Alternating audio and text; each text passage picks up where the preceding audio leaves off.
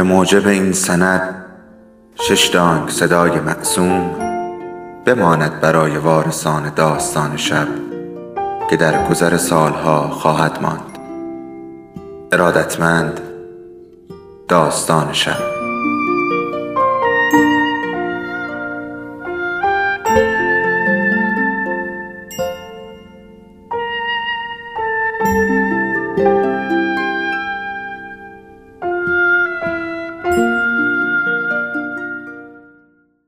یکی بود یکی نبود.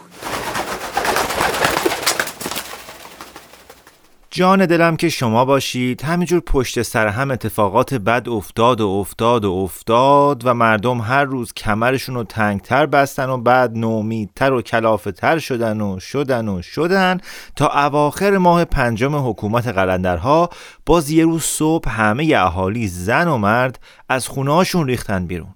عین مورچه هایی که آب توی لونشون افتاده باشه و خطر رو احساس کرده باشن. حراسون و وحشت زده اول تک تک بعد دست دسته و محله به محله از خونه ها در اومدن و افتادن دنبال هم. بعد چه کنیم و چه نکنیم؟ دستشون به جایی که نمی‌رسید. از قلندرها هم که هنوز بدی ندیده بودن. ناچار هجوم بردن به سمت توتستانهای وقفی اطراف شهر و درختهای بی برگ و بار رو که تا کمرشون توی برف مونده بود به ضرب تبر و اره و کلنگ کندن و تیکه تیکه کردن و آوردن به خونه هاشون اما بدی کار این بود که باز هم به تحریک مامورهای خفیه حکومت که روز به روز بیشتر پر و بال در می آوردن تو همون هیروویر دو تا از قلندرها کشته شدن. چون که نخواسته بودن با مردم همراهی کنن یا تبرزین هاشون رو به کسی قرض بدن یا متلکی به کسی گفته بودن یا جلوگیری از کاری کرده بودن و به محض اینکه خبر به ارگ و تکیه ها رسید قلندرها و همه مسلح و عصبانی ریختن توی شهر و باز اوضاع برگشت به صورت اول. یه طرف مردم و یه طرف قلندرها. عین قراولها و گشتیها و شبگردهای حکومت که مردم ازشون واهمه می‌کردن و خودشون رو کنار میکشیدن و از این به بعد دیگه هیچ کس جرأت نمی‌کرد تنها و بی سلاح از خونه در بیاد. نه مردم نه قلندرها. و قلندرها که تا حالا شدت عملی نشون نداده بودن کم کم دست در آوردن. اول به کتک زدن مردمی که جلوی در دکونهای نونوایی شلوغ می‌کردن. بعد با پس گردنی زدن به اونهایی که به دیوان قضا احضار می شدن. تا کار رسید به اونجا که سه تا از محتکرهای شهر رو بی اجازه میرزا اسدالله و همکارهاش صبح یه روز آفتابی و سوزدار جلوی در انبارهای مخفیشون دار زدن جان دلم که شما باشید همچی که خبر دار زدن اون سه نفر بازاری توی شهر پیچید بازار بسته شد و چو افتاد که دیگه هیچ کدوم از تجار اجناس قلندرساز رو نمی‌خرن و هیچ صرافی پته و حواله و براتشون رو قبول نمی‌کنه.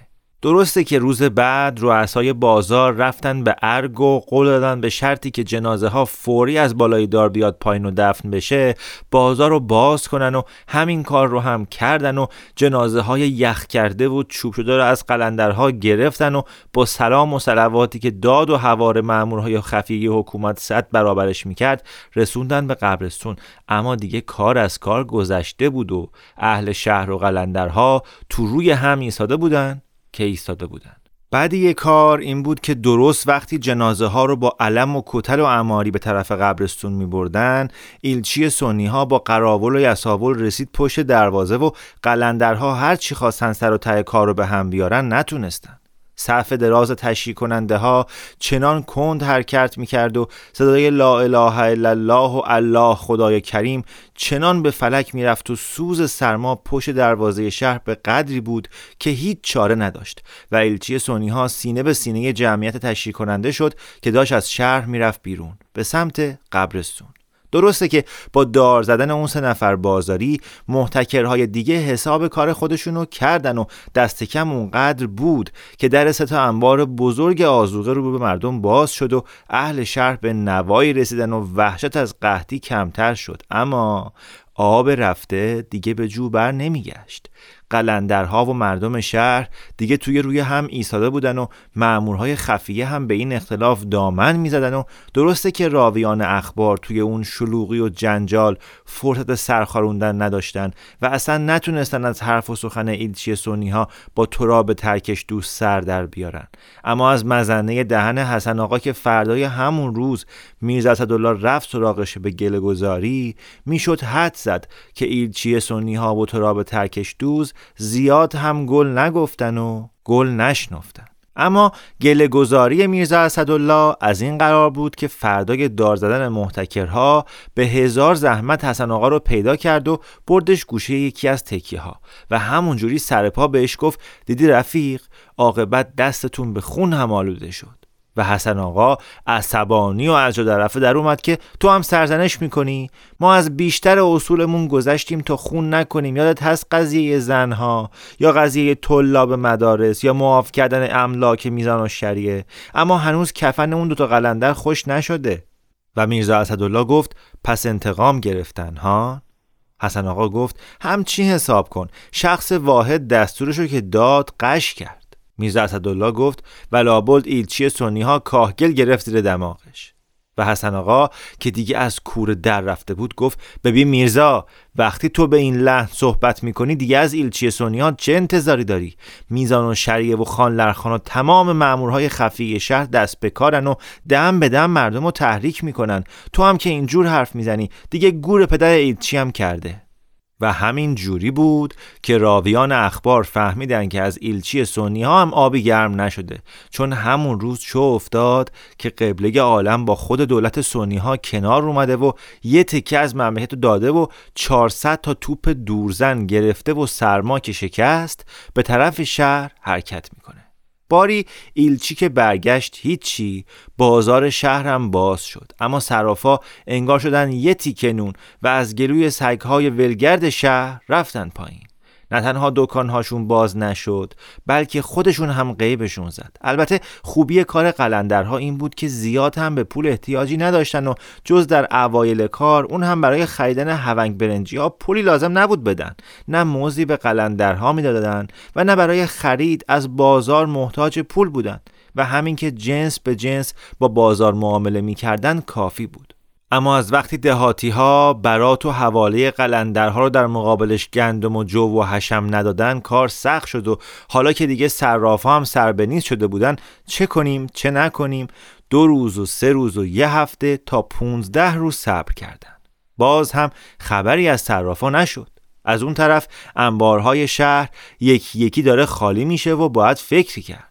سراغ هر کدوم از صرافام که می‌رفتی یا سینه پهلو کرده بود و زمینگیر شده بود یا سفر رفته بود. عاقبت سر روز 16 هم قلندرهای تفنگ به کول ریختن در دکان یکی یکی صرافا رو شکستن و صندوقها و مجری هاشون رو خورد کردن و چون چیزی گیر نیاوردن ریختن به خونه هاشون و هفتاد نفرشون رو کتاکول بسته تحویل دوستاخونه دادن و برای هر کدومشون که از راه نزول خوری به آلاف و علوف رسیده بودن و اصلا طرف بغض و حسد بازاری ها هم بودن و درسته که این جوری سر و صدایی رو که از بازار در نیومده و اوضاع شهر مدتی آروم بود. اما حیف که قلندرها مجبور بودن از نو در و پیکر دوستاخونه شهر رو مرمت کنن یعنی همون در و دیوارهایی رو که خودشون خراب کرده بودن و قدم به قدم در راهی برن که برای حکومت به یک همچو شهری باید رفت. یعنی از فردا به دروازه ها عوارض بستن. رفت و آمد مردم و زیر نظر گرفتن. بر درآمد میخانه ها و شیرکشخونه ها مالیات گذاشتن. جیره طلاب مدارس و اندرون ارگ رو نصف کردن و همینجور جیره جزامی خونه و دیوانخانه شهر رو و کار به اینجا کشید که باز مامورهای خفیه افتادن وسط مردم و چو انداختن که مردم. چه نشستید که قلندرها برای صرف جویی در آزوقه می‌خوان همه جزامی ها و دیوونه ها رو بیرون کنن و بریزن توی شهر؟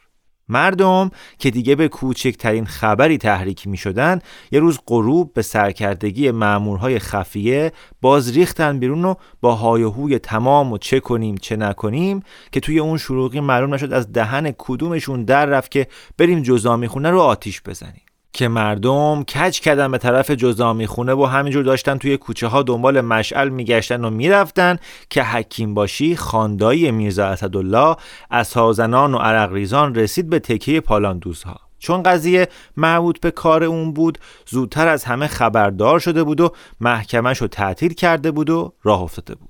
میرزا اسدالله و همکارهاش هنوز گرفتار جیغ و داد ورسه اون سه محتکری بودند که بالای دار مرده بودند که خاندایی وارد شبستان شد. پسر احمق اوباش شهر دارن میرن جزامی خونه رو آتیش بزنن و تو همینجور سرگرم ارث و میراسی ده به گور پدر هرچه وارث و موروسه یا نمی‌رفتی زیر بال اینها رو بگیری یا حالا که به گردنشون حق داری را بیفت بریم فکری برای این بیچاره ها بکنیم میرزا اسدالله به عجله راه و تمام قلندرهای معمور دیوان قضا به دنبالش و هر جور بود اولاقی برای خاندایی گیر آوردن و از پس کوچه های میونبر خودشون رو زودتر از اوباش شهر جلوی جزامی خونه رسوندن. قلندرها صف بستن و ها رو چاشنی گذاشتن و سر کنده زانو نشسته آماده تیراندازی شده بودند که جماعت اوباش مشعل به دست رسید. جماعت همین جور می اومد که خود میرزا فرمان اولین تیر رو داد. به محض شنیدن فرمان پنج تا از قلندرها چاشنی ها رو چکوندن و گروم صدایی برخواست و پنج تیر رو به هوا در رفت و جماعت در صد قدمی ایستاد. درست مثل گله که یه مرتبه کنار پرتگاهی برسه. تو همین هیروویر یه دسته صد نفری از قلندرها که به کمک میرزا اسدالله و دار دستش اومده بودن به دو خودشون از کوچه های اطراف رسوندن و جماعت و اوباشو در میان گرفتن. سرتون رو درد نیارم. تیرها در رفت و سنگها پرتاب شد و پیشونی خاندایی شکست و خرش سقط شد و دو تا از قلندرها با پنج نفر از اوباش کشته شدن و پنجاه نفرشون هم گرفتار شدن تا اوضاع آروم شد. و جزامی ها از سوختن در آتیش خلاص شدن و میرزا اسدالله تازه خاندایی رو به خونش رسونده بود و خسته و هلاک به خونه خودش برگشته بود که در خونه صدا کرد و حسن آقا اومد تو میرزا چطوری؟ شنیدم فرمان خودت دادی؟ میرزا اسدالله گفت آخه می‌دونی پیرمرد دیگه نداشت رو خر بند بشه بعدم داشتن میریختن جزامی خونه رو آتیش بزنن قضیه خیلی جدی بود حسن آقا گفت آره میرزا همیشه همین طوری میشه که چون و چرا یاد آدم میره. بعد دومین لوح تقدیر تراب ترکش دوز رو به اون داد و گفت که جیره دار و شفا رو دو برابر کردن و رفت.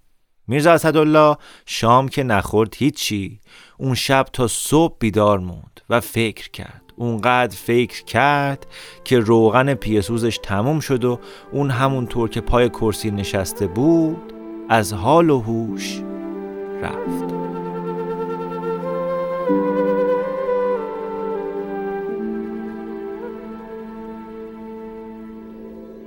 داستان شب بهانه است. برای با هم بودن دور هم نشستن شنیده شدن.